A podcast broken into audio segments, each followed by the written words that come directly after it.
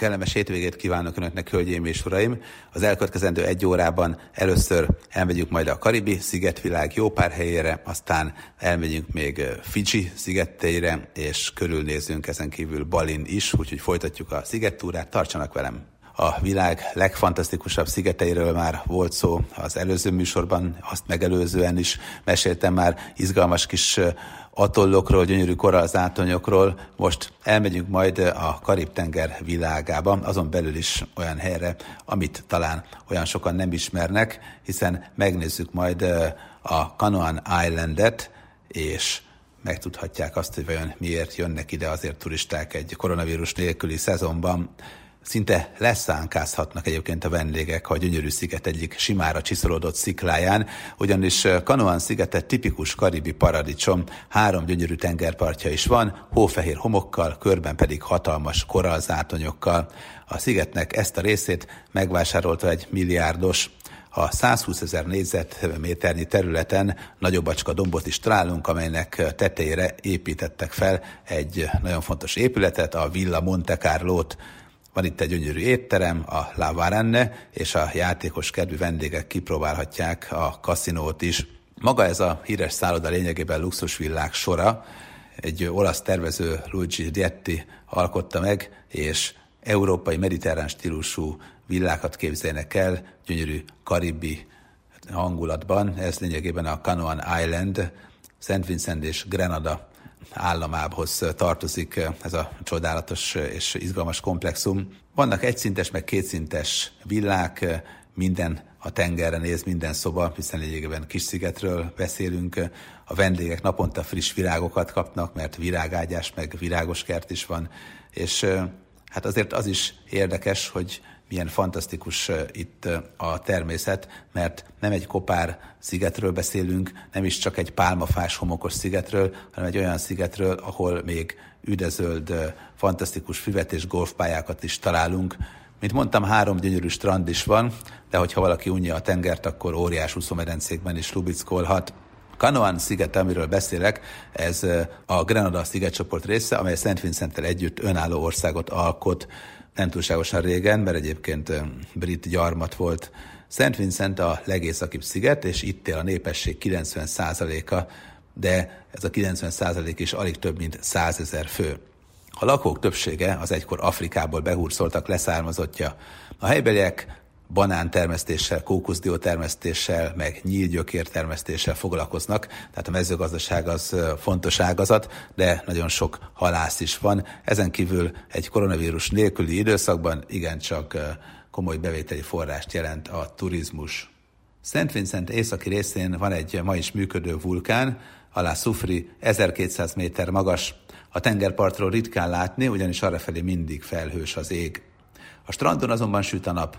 Úgyhogy ez is érdekes, hogy láthatunk egy ilyen vulkanikus hegyet, és nem csak korall része van a szigetnek, hanem vulkanikus része is. Talán ennek is köszönhető az üdezöld természet, meg az, hogy mindig van egy kis zápor, vagy gyakran van zápor. Az amerikai jakttulajdonosok és rockstárok kedvence az ország ugyanis, mivel hogy Szent Vincent partvonala látványosan tagolt, a Grenadát alkotó szigetek pedig meseszépek, gyönyörű kis atollok, úgyhogy látványos tengeri túrákat lehet tenni. Az ország fővárosa Kingston. Egyébként Jamaikának is Kingston a fővárosa, csak ugye a Szent Vincent és Grenada féle Kingston, az ugye a W N betűs, és a jamaikai ez pedig egy sima, ugye T-O-N a vége, meg hát eleve azért a jamaikai, ak inkább európaiasan ejtik, spanyolosan ejtik az angolt, de hát a Szent Vincent és Grenada pedig tipikus angol gyarmat. Egyébként kolonialista épületeket láthatunk itt. Ma már önállóak, de azért még mindig az államfő második Erzsébet királynő szép templomok is vannak, gyönyörű botanikus kert, van egy 1820-ban épült Szűz Mária katedrális, ez kis eklektikus, az árkádok neoromán stílusúak, a tornyok neogótok, belül pedig a mór növényi ornamentika jellegzetességeit látjuk, úgyhogy minden van itt. Szent Vincent és Grenada Nemzeti Múzeumában agyak szobrokat mutogatnak a turistáknak, ezeket állítólag a sziget első telepesei készítették. Kingston a főváros legizgalmasabb helye a halpiac. Reggelente itt árusítják a halászok a furcsa tengeri szörnyeket. Népszerűek még a rumboltok, úgyhogy az igazi tengerészek itt mindig bevásárolnak. A helyiek főleg a sózott halakat kedvelik, de jellegzetes a grenadai tökleves. A gyarmati kor örössége pedig a gyümölcskenyér, úgyhogy az ünnepi asztalon szinte mindig van Grenadában is gyümölcskenyér, ugye Grenada nem keverendő Granadával, ami Európában található, és a vörös erődről híres, a Grenada, az pedig a Karib-tenger egyik gyöngyszeme, tehát a Karib-tengeri szigetvilágról beszélünk, ott vagyunk most ugye Szent Vincent és Grenada térségében. A központi szigetet egyébként még Kolumbusz fedezte fel, később elfoglalták a területet az angolok, aztán 1969-ben Szent Vincent és Grenada Nagy-Britannia társ állama lett, majd később teljesen függetlenné vált, de továbbra is alkotmányos monarchia. És ha már az izgalmas kellemes kis karibi szigeteknél tartunk, akkor folytatjuk Barbadosszal. A Karib-tengeri szigetországban ne keressenek vad benszülötteket, mert a Venezuelától északra fekvő 431 négyzetkilométernyi földdarabon szinte teljesen átvették az angol kultúrát a helybeliek, úgyhogy Barbadoson pabokat találunk, gyors éttermek vannak, a falakon pedig Erzsébet királynő portréja függ. A romantika jellemzi azért a térséget, meg a tökéletes biztonság és szervezettség. A túrák pontosan indulnak, a kirándulókat ritkán csapják be. Barbados eredeti lakói az aroak indiánok voltak, akik nagyjából benépesítették eh, még a gyarmatosítók megérkezését megelőzően a Karib-tengeri szigetek jelentős részét, de hát eh, őket javarészt kiirtották, sokakat pedig áthurcoltak rabszolgának más területekre. Barbados minden esetre hosszú ideig üresen maradt, mert hogy a spanyolokat már nem is érdekelte, úgyhogy elfoglalták az angolok mindenféle harc nélkül. Ma már Barbaros önálló ország, de az államfő továbbra is második Erzsébet angol királynő, aki főkormányzót is nevez ki a sziget élére, úgyhogy azért Nagy-Britanniának nagyon sok érdekeltsége van itt a Karib-tenger környékén. A brit beruházásoknak köszönhetően Barbadoson rengeteg a nívós szálloda, és sok a múzeum is. De Barbadoson még angol kastélyt is találunk, bár a helyi folklór szerint az épületet létrehozó lord hajlamos volt az erre tévedő vándorokat kirabolni, úgyhogy ha megérkezett ide egy-egy gája, akár kereskedelmi célból, akár azért, mert bemenekültek ide egy vihar elől, akkor azért megvámolta őket idézőlesen rendesen. Állítólag ennek köszönhető a festmények és az antik bútorok szép gyűjteménye az angol kastélyban, Barbadoson. Barbados fővárosa Bridgetown, a hídvárosban brit stílusú épületeket találunk, van parlament, katedrális, a Queen's Parkban pedig még sétálgathatunk is. A sziget déli területein rengeteg csodaszép strand van, pálmafákkal meg fehér homokkal. A népszerű bícsek mellett vendéglők vannak, diszkók, szórakozóhelyek, jó az úthálózat, iható a vezetékes víz, azért ez nagy szó erre felé, bár hozzáteszem azért a legtöbben palackozott vizet vásárolnak. A helyek többsége fekete bőrű, az idehurcolt rabszolgák leszármazottja. Sokan ide költöznek Angliából, hogy itt élvezik a nyugdíjatta nyugalmat, úgyhogy külön vannak nyugdíjas programok is, és minden szombaton lóversenyt rendeznek, vasárnaponként pedig kriket meccsek vannak, és ott szórakoznak a szigetlakók. Vannak szörfparadicsomok, búvárközpontok, jetski klubok, és februárban, ha éppen a koronavírus járvány engedi, akkor hatalmas fesztivál van Barbadoson, az angol telepesek 1627-es érkezésére emlékeznek. Érdekes egyébként, hogy a gyarmatosítás kezdetét épp úgy megünneplik, mint a függetlenség napját. Hát az a lényeg, hogy legyen mindig minek örülni. A nyugalom és a luxus oázisaként is ismerik Barbados egyik leghíresebb szállodáját, aminek eredetileg Miramar Hotel volt a neve, és ez volt a nyugati part egyetlen szállodája. Aztán folyamatosan fejlesztették, és egy befektető lényegében ilyen elit szállodát hozott itt létre, aminek mindegyik lakosztálya a tengerre néz, nagy nappalja van, és aztán az egész környék elkezdett az elit paradicsomává válni, úgyhogy golfpálya, teniszpálya, exkluzív vitorlázásos programok, ilyesmi várja az ide látogatókat, és azért Barbadoson tehát van olyan rész, ahol valóban jól érezhetik magukat azok, akik azért hozzászoktak már a jóhoz. A sziget neve a spanyol szakállas férfi kifejezésből ered állítólag, mégpedig azért, mert hogy itt nagyon sok fügefa van, és az itteni fügefák levelei állítólag szakára hasonlítanak, és innen kapta a nevét Barbados. Rengeteg cukornádat termesztenek, a cukor meg a rum az nagyon fontos kiviteli cikk is. 1966 óta független Barbados, és eredetileg spanyol hajósok fedezték fel a szigetet, csak később lett angol gyarmat. 1800-ban a világ leggazdagabb országának tartották Barbadoszt, mert olyan sok pénz jött a különböző gyarmati áruk értékesítéséből, de hát azért természetesen ez már akkoriban is véleményes volt. Barbaros nemzeti jelképe egy virág, Barbaros büszkesége, a szigeten nyílik, és nagyon sok hűtőmágnesen ez köszön vissza, úgyhogy tényleg nagyon érdekes és exkluzív. De ha már a Karib-tengerről sok mindent megnéztünk, és sok-sok csodát felfedeztünk a Karib-tenger környékéről, akkor maradjunk egy picit itt, és menjünk el Jamaikára. Jamaika nekem nagy kedvencem, tehát tipikusan az a hely, ahol, hogy valaki családos, akkor is azért talál magának olyan részt, ahova el tud menni, Montego Bay környékére, de hozzáteszem szerintem igazából azoknak való jamaika, akik bulizni akarnak, és hogyha éppenséggel egy hagyományos esztendő van, akkor ezt azért bőven meg lehet tenni, mert buli helyek egymást érik, és hát ugye az itteni rendezvény az ilyen rasta jellegű, erről már meséltem egy korábbi műsorba, tehát tényleg a regi vagy regezene szól mindenhol, és hát jól érezzük magunkat, az biztos. Egyébként az is érdekes, hogy Jamaikán honosodtak meg a hedonista hotelek, több is volt ebből, akkora volt egy időben ezekre az igény. A jamaikai Negrilben jó magam is jártam a Hedonizm 2-ben például, ami eredetileg hagyományos hotel volt, aztán építettek néhány izgalmas jacuzzit, elhelyeztek pár izgalmas szobrot a bárokban, az úszómedencében melegebb vizet tettek, a személyzetet meg kiegészítették néhány csábos mosolyú hölgyel és kigyúrt jamaikai rasta fiúval, aztán már indulhatott is az új típusú vendéglátás, Persze azért, hogyha valaki ide látogat, akkor bűncselekményt nem követhet el, de sétálhat például ruha nélkül az étteremben, és jól érezheti magát, eh, ahol csak akarja és ide természetesen csak 18 éven felüliek mehetnek be.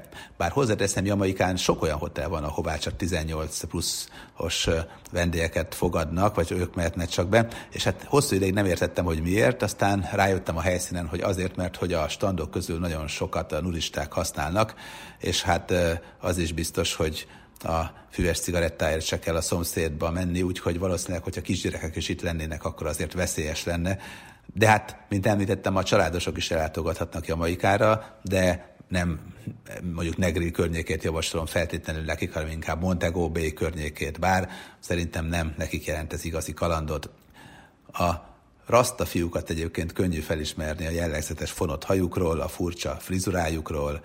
A név voltak éppen egy vallást takar, amelynek egymillió követője van. Ras Tafarinak egy etióp császárt hívtak, akit sokan a fekete messiásnak tartottak, tartanak, mivel Jamaika lakóinak többsége az etiópiai területekről elhurcoltak leszármazottja, így hát nem véletlen ez a kötődés.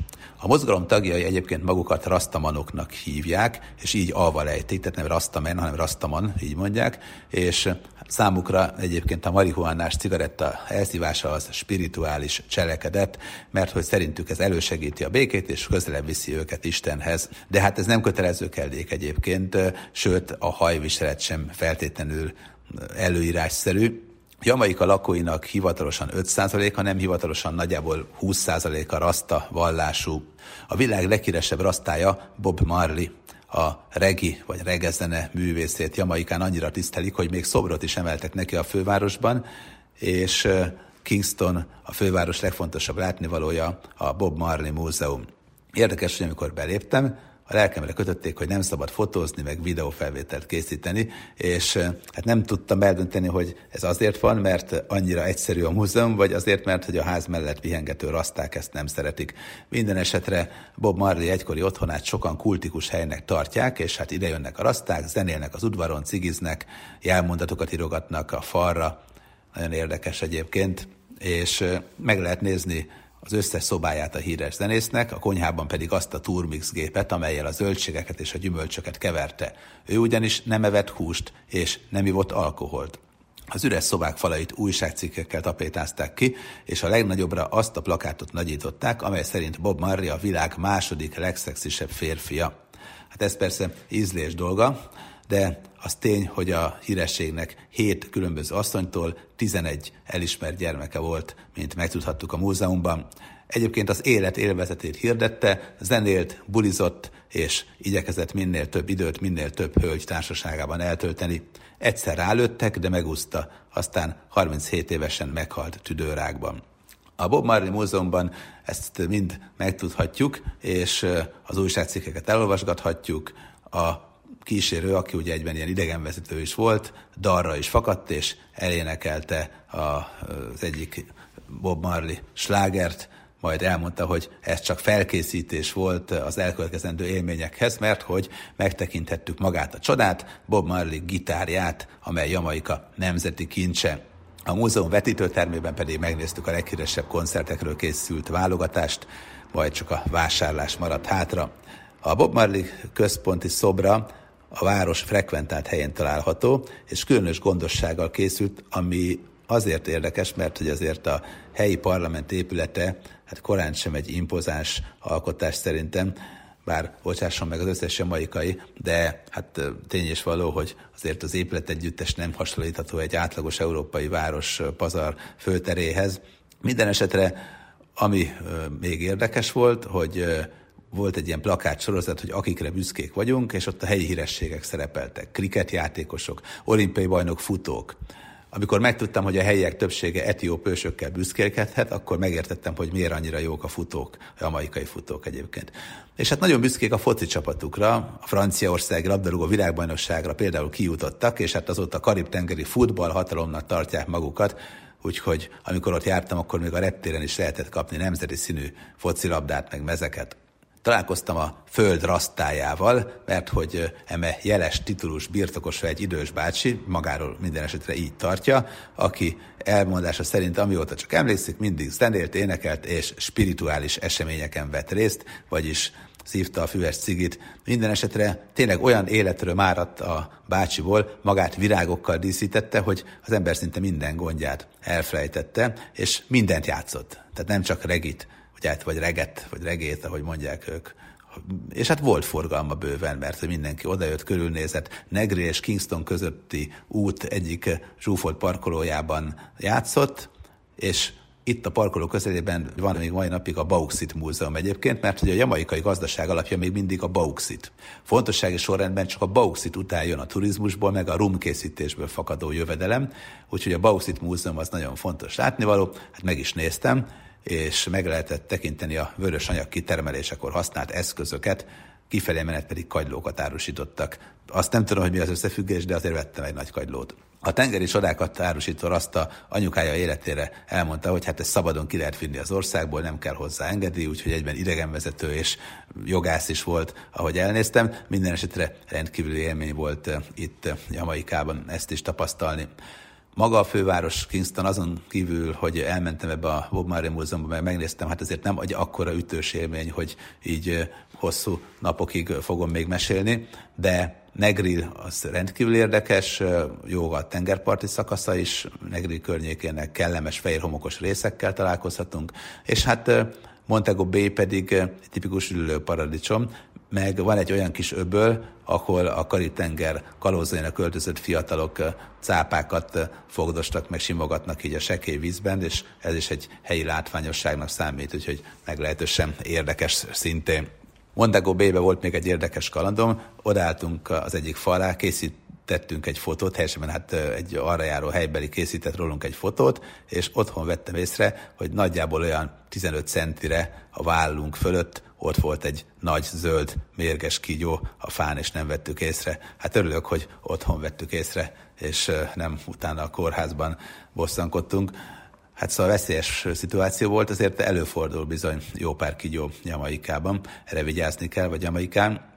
Ami még érdekes az, hogy Jamaika jó néhány szállodájában akár házasságot is köthetnek a vendégek, ilyen lehetőség is van, meg van arra is mód, hogy rögtön utána egy hatalmas ceremóniát és óriás bulit levezényeljenek, úgyhogy itt aztán tényleg az ég a világon szinte mindent megkapunk, ami az öröm, a mámor, a buli, és tényleg erre azért ráépült egy egész iparág, meglehetősen fura volt bejutni, mert mondták, hogy hát akkor vízum kell, ilyen karibi vízum van, tehát jó pár ország csatlakozott a karibi unióhoz, és egyébként egy vízummal több karibi országba is el lehet menni.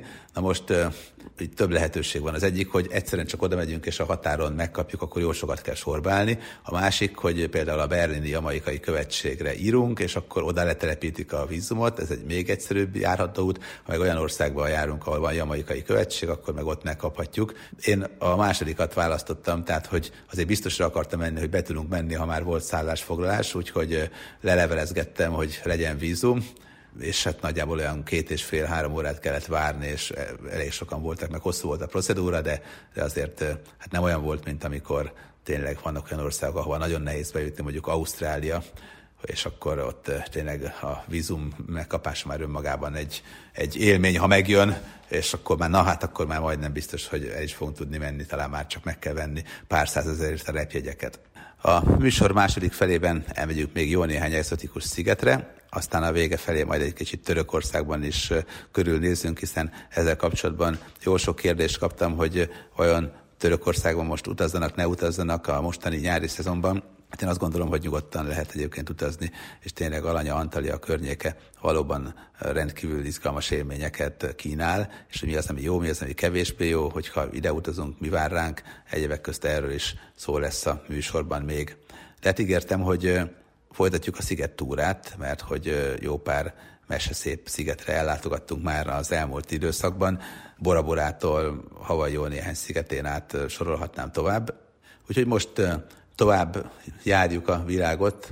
A műsor első felében Karibi szigetekkel foglalkoztunk, Jamaikába ellátogattunk, Szent Vincent és Grenada csodáit megnéztük, de Barbadoson is jártunk, úgyhogy tényleg gyönyörű Karibi szigeteket fedeztünk fel és jó pár szállodába is elvittem önöket. Most nézzük meg akkor Balit. Ugye sokan azt mondják, hogy hát Bali is benne van azért a top szigetek között. Nos, hogyha valaki arra vágyik, hogy gyönyörű hófehér homokos tengerpart víz fölé hajló pálmafák, meg mindig jó idő, akkor Balin csalódni fog. Tehát sokan, akik a tengerpart miatt mennek Balira, ők azt mondják, hogy te jó ég. Egyrésztről azért, mert hogy Balin Nusa Dua, az, ahol a félsziget mellett tényleg fehér a homok, és nagyon szép szállodák vannak. Ott több jó hotel is van, a Grand Hyatt-től kezdve sorolhatnám tovább. Tényleg vannak olyan szállodarészek, ahol a tengerpart is jó, de ezen kívül az összes többi résznél korán sem ilyen szép a tengerparti szakasz, sokat esik az eső egyébként, és hát ezért nem olyan az élmény, mint a Maldiv szigeteken, ahol picik a szigetek és türkiz a víz. A Balin is vannak türkiz részek, de aki azt mondja, hogy na hát egy gyönyörű tengerpartú helyen csak pihenni szeretnék, na annak csalódás lesz Bali. Ha valaki azt mondja, hogy én tényleg élvezni akarom az ott létet, és kalandozni akarok, és dzsungeles, és kulturális, és vallási élményekre vágyom, na akkor azt mondja, hogy hát Bali ez tényleg valami csoda. Mert hogy nagyon sok igazi dzsungeles rész van Balin, áthatolhatatlan esőerdővel, meg annak meg annyi lakójával együtt. Vannak hatalmas fák, ösvények, rengeteg lián, kuszornövények, színpumpás papagájok is, úgyhogy az biztos, hogy tényleg izgalmas élmény egy bali látogatás.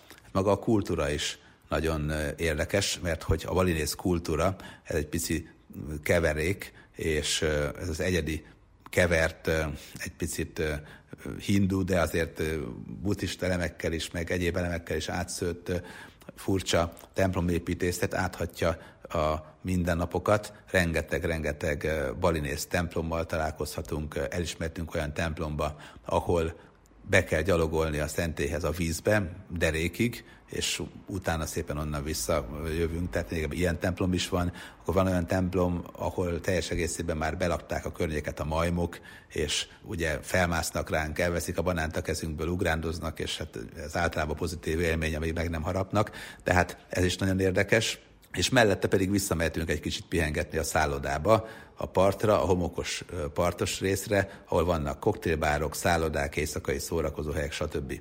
Van egy Bali Collection nevű hely, ami Nusa Dua mellett lényegében egy olyan hely, ahol gyors éttermek vannak, kis szórakoztató központ, minidiszkó, meg akár a tenger gyümölcsét is kipróbálhatjuk, tehát egyfajta ilyen szuvenír bevásárló központ, és ami érdekes, hogy a szuvenírek is egyediek, tehát tényleg fura az, hogy azért a fallikus szimbólum az mennyire áthatja itt a szuvenírboltok mindennapjait. A parttól egy kicsit, hogyha eltávolodunk befelé, akkor azért tényleg látjuk, hogy vannak lenyűgöző sziklafalak, és nagyon sok teraszos rész, ahol a teraszos rizsművelést csodálhatjuk meg. Ez is nagyon-nagyon érdekes. Bár átlagosan 30 Celsius fok van Balin, a valóság az az, hogy van olyan, hogy három-négy napig is kicsit borult az idő, meg esik az eső, sokat esik, erősen, és az is igaz, hogy ettől még nem fogunk fázni, tehát mindig melegünk lesz egy picit, de nem állandó napsütés van, sőt, nagyon ritka az, hogy folyamatosan állandóan napsütéses idő legyen. Nekem sikerült úgy balin lennem, hogy három-négy napot te folyamatosan sütött a nap, de azért az ötödik napon ott is volt zápor, tehát nagyon-nagyon gyakori a zápor, ennek köszönhetően viszont üdvözöld a természet, egyáltalán nem kopár. A távol-keleti szigeten európai hajósok az 1500-as években kötöttek ki először, és a legénység eredetileg csak élelemért és vízért szállt ki, mégis több hónapos tartózkodás lett a látogatás eredménye, és a vaskező kapitány így is alig tudta rábírni a matrózokat, hogy menjenek el a szigetről, és hát ez nem csoda, mert hogy valóban nagyon kényelmesen jól érezték magukat, és bőven volt forrás, nagyon sok a víz, és langyos vízű lagunákat is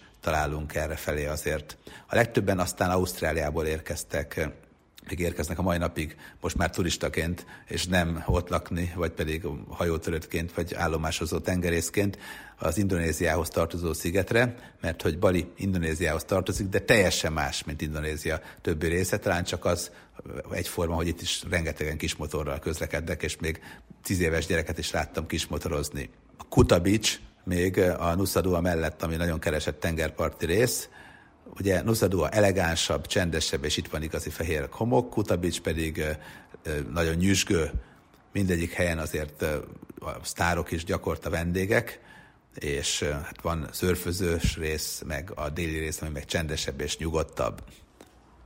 A dzsungel túrán azért érezzük azt, hogy 80-90 százalékos páratartalom is lehet, és mondom, még este meg délután is lehet igazi trópusi eső. Bár vannak hosszabb ideig tartó esős időszakok, de általában egy másfél óráig tart egy, egy zápor, de vannak 5-10 perces gyors és kiadós záporok is, ami után azért, hogyha elkap minket, akkor ahhoz hasonló az érzés, mint hogyha hirtelen egy dés a vizet a nyakunkba zúdítanának, úgyhogy ehhez azért mindenképpen kell egy kis felkészültség. Az Ubud nevű település környéken találjuk a legtöbb kultúrkincset, de lényegében Balin szinte mindenhol van templom, szentély, házi oltár, a sárkányábrázolás például rengeteg helyen jelen van, a kisebb szobrok, meg hát az ősi tánc. Tehát azért a szállodákban szinte mindig az esti szórakoztató központnál a balinész tánc azért megjelenik, és az izgalmas szobrok közepette ezt előadni, tényleg az előadóknak is jó, meg nekünk pazar látvány, ha megfigyeljük a balinéz stílus a házakban is jelentkezik, tehát tipikus balinéz villák vannak nagyon sok helyen, nem is nagy, hosszú emeletes szállodák vannak, hanem balinéz villák. De azért itt vannak emeletes szállodák is, meg nagy szállodák. Tehát azért nem olyan, mint a Maldív, hiszen nagy szigetről beszélünk, ahol azért van dugó, van forgalom a kicsi vékony utakon, meg hát ami furcsa az, hogy azért a pénzügyi kultúra nem olyan szintű, hogy mindig mindenhol mindent elfogadjanak, mert euróval vagy dollárral jó pár helyen nem tudtam fizetni, szállodában sem, bankkártyával persze gond nélkül, meg a helyi pénzzel is gond nélkül fizethetünk. Fidzsi szigetével folytatom, és nagyon érdekes, hogy itt bemutatják például a Szavaú törzs tagjainak legendás tűzjárását, mert hogy a benszülöttek egyébként tényleg végig sétálnak a tüzesen izzó kis szikladarabokon, van egy legendájuk is hozzá, bár hozzáteszem ezt a tűzönjárást azért sok helyen látjuk a világban, de itt van helyi legenda, miszerint az egyik helyi egyszer megkímélte egy kifogott angolna életét, és az cserébe ezt a képességet adta neki és a leszármazottaknak. Minden esetre a Fidzsi szigetek őslakói rengeteg hagyományt megőriztek, és Érdekes egyébként, hogy a benszülöttek régen még embert is ettek, és hát a mai napig ezzel a turistákat rémizgetik, hogy hú, hát hosszú disznónak nevezték az emberi húst, és többféle módon el tudták készíteni a frissen lemészárolt ellenséget. Minden esetre hát érdekesek ezek a régi legendák, de az tény, hogy a gyarmatosítás után az angolok képtelenek voltak munkára fogni a helybelieket, úgyhogy Indiából hoztak embereket dolgozni a hatalmas cukornál ültetvényekre. Ennek következtében ma már többségében indiaiak lakják a mai modern Fiji környékét, és hát folyamatos politikai küzdelemben állnak az őslakókkal, akik egyébként a földek jelentős részét birtokolják. Fiji önálló ország ma már, 320 szigetből áll, de hát ezek nagyon picik, és közülük talán nagyjából 100-110 lakott. Érdekes egyébként, hogy itt is nyílt ilyen víz alatti kis étterem, vagy minimál, mini hotel, egy fantasztikus laguna, kristálytiszta laguna alján, és hát ezt azért több helyen már megcsinálták ezt a, az ötletet, hogy egy hatalmas állítólag cunamit is kibíró plexilappal befedett különböző olyan buvárhalang effektussal, oxigennel táplált és állandóan meghatározott nyomásról lévő kis fantasztikus vízalatti világot fölépítsenek, és olyan, mintha egy akváriumban mi lennénk belül, és kifelé néznénk. Úgyhogy itt is van ilyen szálláshely, Hát persze, ha valaki szárazföldet akar érezni a láb alatt, Fidzsin azért bőven talál tengerparti bungalókat is, de mondom, lehet választani egy ilyen tenger alatti kis resortot is. Azért nem annyira mélyen vagyunk, hogy ez problémát okozzon. Hát nyilván, hogyha valaki klaustrofóbiás, akkor nem biztos, hogy ezt ajánlom neki. De hozzáteszem egyébként itt a Fidzsi környékén azért bőven vannak turista csalogató dolgok, golfpályák, például teniszpályák, úszómedencék, szinte mindenhol rengeteg pazar szálloda, és nagyon jó éttermek. Hozzáteszem, ezek a részek, ezek a helyek által lakott területekhez képest óriási módon különböznek, ott azért jóval szegényebbek, és azért nagyon sok lepukkant részsel is találkozhatunk, tehát azért a, az igazsághoz ez is hozzátartozik. Folytatjuk egy másik izgalmas helyjel, Új-Kaledónia. Új-Kaledóniában eh, van egy nagyon érdekes sziget eh, rész, ugye a Pineák szigete, csendes óceán durván közepén vagyunk, eh, ugye, hogyha délebre megyünk, akkor Új-Zéland van arra felé, és itt lényegében Új-Kaledónia kis szigeténnél fantasztikus ékszerdobozt találunk, egy türkizkék laguna mellett, gyönyörű hófehér homokos tengerparti szakaszt, és hát ami érdekes, hogy itt is van egy 262 méteres hegynek nevezett kis emelkedés, és valóban fantasztikus ez a kis mini-sziget Új-Kaledóniánál, Új-Kaledónia lábánál több ilyet is találunk egyébként, de ez a Píneák sziget, ez tényleg valami pazar, picike, aranyos, gyönyörű és jó messze van. A terület egyébként Franciaország gyarmata, bár ezt manapság ugye eufemisztikusan tengeren túli területnek hívják, úgyhogy elnézést, ez hivatalosan tengeren túli terület. 1864-től büntetőtelepként használták, és felfedeztek utána a hatalmas nikkel készleteket, Kanakok voltak az őslakók, és óriási bányákat hoztak létre. 1984-ben újabb felkelés tört ki, de ismét a franciák győztek, viszont a szigetcsoport önálló önkormányzatot kapott. A zavargások miatt egyébként ekkoriban elmaradtak a turisták, de aztán nagyon hamar felé lett az idegenforgalom, és aztán most persze jött a koronavírus járvány. Minden esetre a kókuszdió meg a, a különböző trópusi növények, gyümölcsök termesztéséből azért sokan élnek, de a nikkelbánya, a turizmus, ez még mind-mind komoly foglalkoztató. Egyébként a földek korábban a kanak nemzetség tulajdonában voltak, később azonban a francia birtokosok ezeket megszerezték úgy, hogy ez nagyon sokáig feszültséget okozott, és hát a politikai feszültség azért napjainkig is megmaradt. Persze a népesség összetétele meg a politikai konfliktusok ellenére a turisták inkább csak a helybeliek derűs arcával találkoznak, jó kis ötletekkel vonzák a látogatókat, és hát van például egy nagyon érdekes hajnali kirándulás a Fény szigetének nevezett központi szigetre, mert hogy kora reggel zöld, kék, vörös színben játszik a vizen a felkelő nap. Hát hozzáteszem azért nagyon sok helyen megfigyelhető ez, hogyha valaki jókorán felkel és jó helyre áll, de azzal együtt ezt, ezt a turisták imádják. A Fény szigete egyébként híres vizeséseiről is ismert, a Humboldt hegy szirtjeiről lezúduló víztömeg például fantasztikus látvány, gyönyörű búvárterepeket találunk itt, a világ második legnagyobb korallzátonyát, amely 1600 km hosszú, és az atollok egy hatalmas lagunát ölelnek körül, ahol tiszta a tenger, és a partot szegélyező pálmafák közül pedig jó pár a víz fölé nyúlik, úgyhogy valóban meseszép élmény. És hogy most már a csendes óceánnak egy részét is bejártuk, meg a Karibi szigetvilágon is voltunk, meg Balit is meglátogattuk, tényleg, amikor nézzük a világ szigeteit, ugye hát most már harmadik műsorban foglalkozom ezzel, mert olyan sok pozitív reakciót kapok, hogy, hogy mindenképpen azt látom, hogy van értelme. Azért még egy dolgot tartogattam ugye a mai egyórás szombati műsorunknak a végére, mégpedig egy-két törökországi érdekes kérdésre válasz, mert hogy nagyon-nagyon sokan kérdezgették. Valóban a mai turisztikai körképben azt láthatjuk, hogy Törökország lesz az, ahová azért mennek a turisták Oroszországtól kezdve egészen Európán át jó pár helyről, és Alanya és Antalya környéke szinte biztos, hogy most azért népszerű lesz.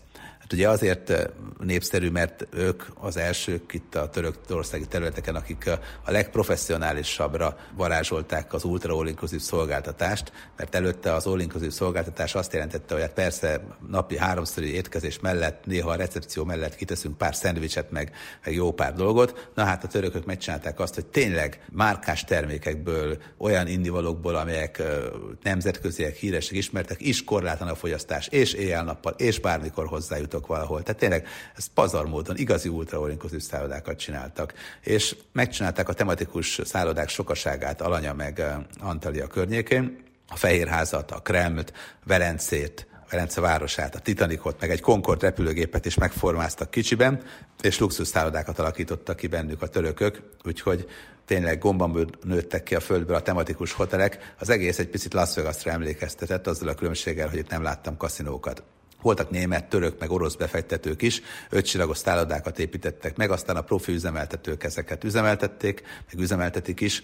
A munkaerő olcsó, az élelmiszer szintén, és nyáron átlagosan egy hónapban másfél napot esik, tehát tényleg minden ideális. A tenger vize egyébként a török területeknél azért egy kicsit zavaros, de legalább meleg. De hát ne képzeljenek el ilyen Maldív-szigetek-szerű türkiz víztükröt, mert általánosságban barna homok van, és, és egy kicsit hullámos a tenger, kellemesen meleg, de azért sok csodát ne várjanak, úgyhogy a Dominika érzés az hiányozni fog Hozzáteszem, nagyon sok olyan ismerősöm van, eljön Törökországba, ki sem mozdul a szállodából, mert tényleg eszik, iszik, medence parkok sokaságát hozták létre, meg csúszda parkokat hozzá, tehát tényleg ez nagyon-nagyon klassz. És hát ha elmegyünk megnézni a látnivalókat, akkor mondjuk Pamukkaléba néhányan elmennek, ami egy kicsit a magyar egerszalókhoz hasonlít, és itt megnézi Herkules fürdőjét mellette, meg ezt a csodálatos felszíni képződményt, de úgy egyébként Kapadókiában néhányan még elmennek buszos túrára, esetleg megnézik Aspendos színházát, de nagyjából ennyi. Sőt, hát ha valaki ezt nem csinálja meg, akkor is úgy, úgy érzi, hogy hát az ultraorinkluszív ellátás miatt, ha ki sem mozdul a medencéből, akkor is bőven jól szórakozott és jól érezte magát. És hát vannak animációs programok, ez tényleg jól működött itt mindig is, és a tematikus szállodák és a design hotelek pedig egymást érik ezen a területen. Voltam egy olyanban, az volt a neve, hogy Element Eve, meg hát még most is ezen a néven működik, és a 80-as évek fantasztikus filmjei jutottak erről az eszembe, mert hogy lényegében az aula üres volt, minden falat tükörborított, és az egyetlen használt színként a, a fehér jelent meg mindenhol, aztán jöttek az almák, műanyag fákon, kocka alakú piros almák. Hihetetlenül érdekes volt. És hát a vendégek határozzák meg az uralkodó szint, és kis kapcsolóval lehetett váltogatni úgyhogy egy tipikus fényterápia is volt egyszerre. Meg hát egy 100 méternél is hosszabb úszómedence, stb. stb. Úgyhogy nagyon sok izgalmas, újszerű szálloda épült itt a törökországi területeken, futurisztikus hotelek több is, és valóban a jövő világát idézik meg a, tényleg az építészeti technika is, technológia is csodaszámba megy. Egyébként hatalmas wellness részlegeket is építettek ezekbe a tematikus szállodákba Törökországban. Majdnem mindenhol van hagyományos törökfürdő, hamam, de vannak privát gőzfürdők is, és valóban óriási csúszdaparkok, meg, meg medenceparkok, meg nyáron relatíve biztos jó idő. Úgyhogy azt kell mondanom, hogy nem véletlen Törökország népszerűsége. Hát ami meg ugye gondot jelentett mindig, az azért az, hogy előfordult az, hogy azért történtek merényletek Isztambulban, előfordult az, hogy azért összezördültek pár küldő országgal, tehát azért vannak nehézségek, de az is biztos, hogy még a koronavírus járvány idején is viszonylag jól be lehetett jutni erre a területre, és ha pedig már valaki itt van, akkor azért a hoteleknek a színvonalára ritkán panaszkodik.